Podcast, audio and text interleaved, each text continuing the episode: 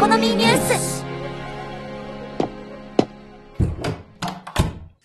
おはようございます。クリエイターやインフルエンサーの未来について語る部屋、クリエイターエコノミーニュースへようこそ。パーソナリティのかぐわです。小春立花です。さあ、週末ですんで、音声メディア関連のニュースまとめ、早速行ってみましょう。まずは、ホットトピック。にせんにじゅうさんねんじゅういちがつなのか、株式会社声フォント公式リリースです。おしゃべりひろゆきメーカー、エーシーシー 東京クリエイティビティアワーズにて、総務大臣賞 エーシーシー グランプリ。はい。こちらのニュースなんですけども、まず、おしゃべりひろゆきメーカーというのはですね、えー、声フォントという会社が、ひろゆきさん、あの実業家のひろゆきさんの声を、まあ、エーアイ で解析して、そして、えー、そのひろゆきさんの声と、まあ、寸分たがわぬようなテキスト読み上げの、えー、合成音声を作ったというのが、えー、ひろゆきメーカーなんですね。そしてそれを無料で公開して、まあ、多くの人が、ひろゆきさんの声で、えー、いろんなセリフを喋らせるということが エスエヌエス で、まあ、大いにバズったんですよね。その活動がですね、えー、今回、えー、総務大臣賞 エーシーシー グランプリ C 部門を受賞したということなんですね。この エーシーシー 東京クリエイティブアワーズというのは、まあ、いわゆる広告における、まあ、賞レース、アワードなんですね。今年に関しては、えー、部門がじゅうさんぶもんありまして、えー、そのうちの一つ、ブランデッドコミュニケーション部門というところの、さらに C 部門というところで、総務大臣賞 エーシーシー グランプリ、まあいちいを取ったということなんですね。ですから他の部門でも、シルバーという、まあ銀賞ですかね、そういった賞も受賞をしています。この C 部門というのは、いわゆるソーシャルインフルエンス、まあ エスエヌエス 関連ですね。そういったところで非常に注目されたということで、受賞をされたんですね。で、これ私もあの エーシーシー のこのアワード自体は知っていましたけども、よく見ると結構いろんな賞がまあ受賞してるんですね。そのいわゆるテレビ シーエム とかラジオ シーエム の広告が、えー、まあ多く入賞してるというのはもちろんのこと、それ以外のなんかいろんなプロダクトにも結構なんか賞が出されてるんですね。例えばで言うと、声の エーアール みたいなものがあって、それが イヤーウィーゴー というプロダクトがあって、これも入賞してましたし、あと、去年に関しては、えー、古典ラジオがね、えー、ラジオオーディオ広告部門で、えー、入賞してました。えー、こちら、あの、古典ラジオというのはね、古典という会社の、まあ、ある意味、音頭メディアですので、まあ、受賞していたと。この番組でも、かつて報じました、ボイシーの、えー、確か脳になんかいい、脳波にいいみたいな ビージーエム を実装したというニュースがあったと思うんですが、えー、その活動も、入賞してました。なので結構幅広く、なんかプロダクトとかメディアに関する活動というのは取り上げられていて、ただね、なんかね、今年見たら、ウニ牧場とかも取り上げられていて、本当に幅広いんだなっていうのはちょっとね、びっくりしました。だからまあ、グッドデザイン賞じゃないですけど、まあ、権威ある賞なんでしょうけども、うん、なんか幅広いんで、来年も、何か音声関連は受賞しそうな感じですね。えー、ぜひ興味ある方は見てみてください。ハッシュタグ、クリエコ。では、戦略テック関連行きましょう。まずはこちら。にせんにじゅうさんねんじゅういちがつなのか、株式会社スタンド エフエム 公式リリースです。エーアイ ボイススピーカー、日本語テキストから自然な英語や中国語音声を生成する翻訳読み上げ機能を提供開始。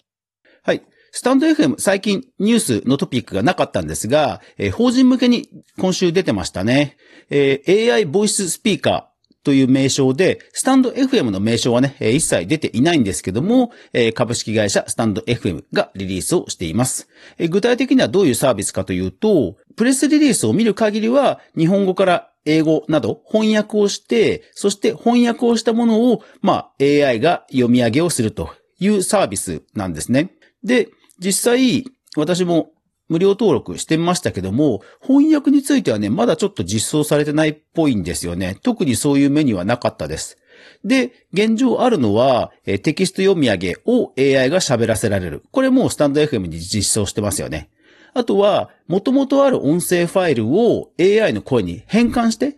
あの、ボイスチェンジャーとかではなくて、本当にこう、声の波形をちゃんと分析して、それを元に別な声に変換するというサービス。は一応使えるようになっていました。で、まあ本当に法人向けということでは、まあ料金設定もエンタープライズなものがあって、えー、月額ゼロえん、よんせんえん、にまんはっせんえんお問い合わせくださいというレベルのものまであって、あれですかね、スタンド エフエム、いわゆるこういったボイステックの、えー、法人向けサービスをどんどん使っ、作っていって、何かマネタイズをしていこうという戦略なんでしょうかね。はい、今後も注目していきたいと思います。ではどんどん行きましょう。今週はラジオトークはね、結構いろんなトピックがありましたね。まずはあの、ラジオトークアワード。えー、こちらがですね、えー、じゅうにがつ中、えー、投票期間になってますので、皆さん参加してみてください。それから、以前も報じましたラジオトークフェスティバル、ラジオトークのね、リアルイベント、そちらのお知らせもたくさん出てました。えー、ブース出展者の、えー、募集も出てましたね。えー、それから、あとサンタ企画でしょ。それから、あと、えー、かつてイベントやってました エムビーエス ラジオ出演権の結果が発表されていましたね。いやー、本当にラジオトーク相変わらずの安定感ですね。それ以外ですと、日本ポッドキャスト協会会長さんが変わったそうです。それからポッドキャストプラットフォームのリッスン、サーバーを移転したそうなんですが、残念ながらその時に音声ファイルが一部消失したとのことで、現在対応中です。そしてえー、それから通知機能が実装、それから再生回数のアナリティクスについて若干変更があったなどなど、えー、相変わらずの開発スピードで盛り上がっていますね、リスンね。それから、オーディ、東京 エフエム のデジタル音声配信サービス、オーディなんですけども、番組のメンバーシップがスタートですね。もともとオーディ、あの、有料のサブスクという立て付けなんですけども、番組ごとにさらにメンバーシップということでは、これあれですよね、芸能人の方とか、タレントさんとかが、あの、気軽にファンクラブ的に使うには本当いいんじゃないでしょうかね。うん。えー、それからスプーンは、えー、渋谷にリアル広告出したそうです。えー、ボイスポコチャはナイレクッションのイベント、それからサイバーエージェントアワーが、えー、プロのラジオディレクターと冠番組を作るトーカーイベントと。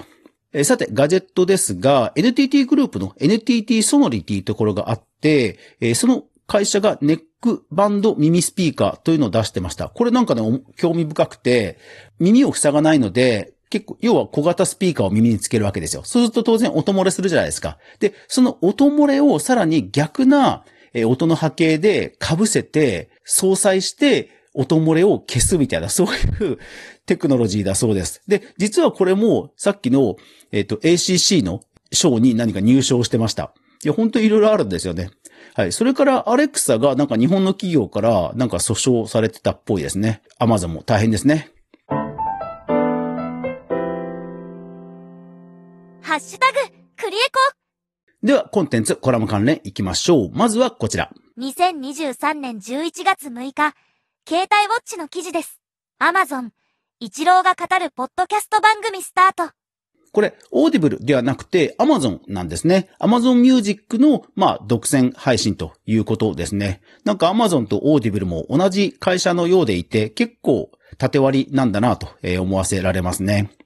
えー、イチローさんというね、えー、ビッグネームを、えー、招聘するということではね、さすがのアマゾン札束空中戦ということで相変わらずですね。うん。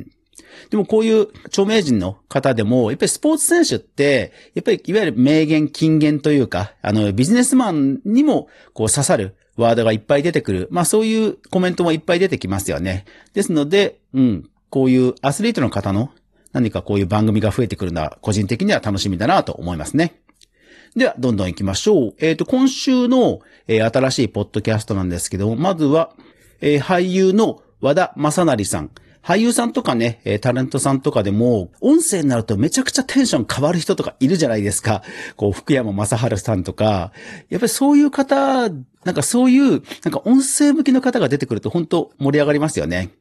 えー、それから、えー、スポーツ番組の、えー、シンクスタートの新シーズン、それからビジネス書のポッドキャスト、編集者で経営者、えー、それから、えー、三井不動産の、えー、ポッドキャスト、それから、YouTube で人気のメルプチというところの、えー、ラジオ番組という感じですね。あとは、ポッドキャストで、えー、人気だった番組が地上波に進出というものもありまして、えー、こちらがですね、放送読書、えー、西川綾乃さんなどなど、哲学トークのポッドキャストが地上波進出ということですね。最近は地上波のラジオ局がいろんな番組を作ったり、ポッドキャスト界隈に進出してきたりしていますけども、まあ、逆にね、えー、オーディオ、デジタルオーディオから、えー、地上波という動きも、うん、やっぱりポツポツとはありますね。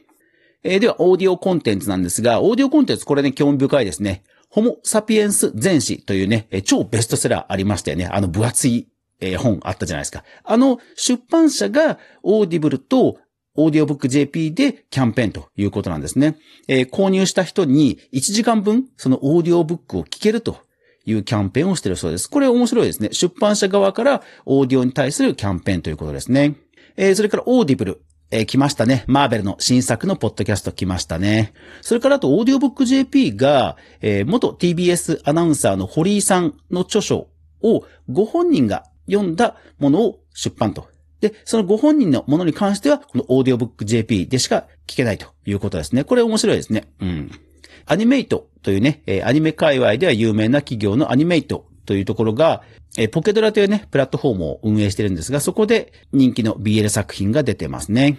イベント関連ですが、えー、荻上チキさん、ジェーンスーンさんが、えー、民放連賞を受賞ということで、えー、話題になってました。それから、あと、ポッドキャスト、ポッドキャストの、えー、アドベントカレンダーが公開されてましたね。もう早速埋まってましたんで、いよいよ年末だなという感じですね。あと、コラム関連ですと、えー、古典ラジオさんのコラム、それから、えー、オーディブルで独占配信されたテイ先生というね、有名な先生のインタビュー、あとは野村貴文さんね、えー、ポッドキャストプロ。番組はこのまま続きますが、ラジオトークの皆さんはここで一旦終了です。ぜひ、ポッドキャスト、スタンド エフエム、YouTube、他の媒体でフル視聴してください。ではでは。ハッシュタグ、クリエコ。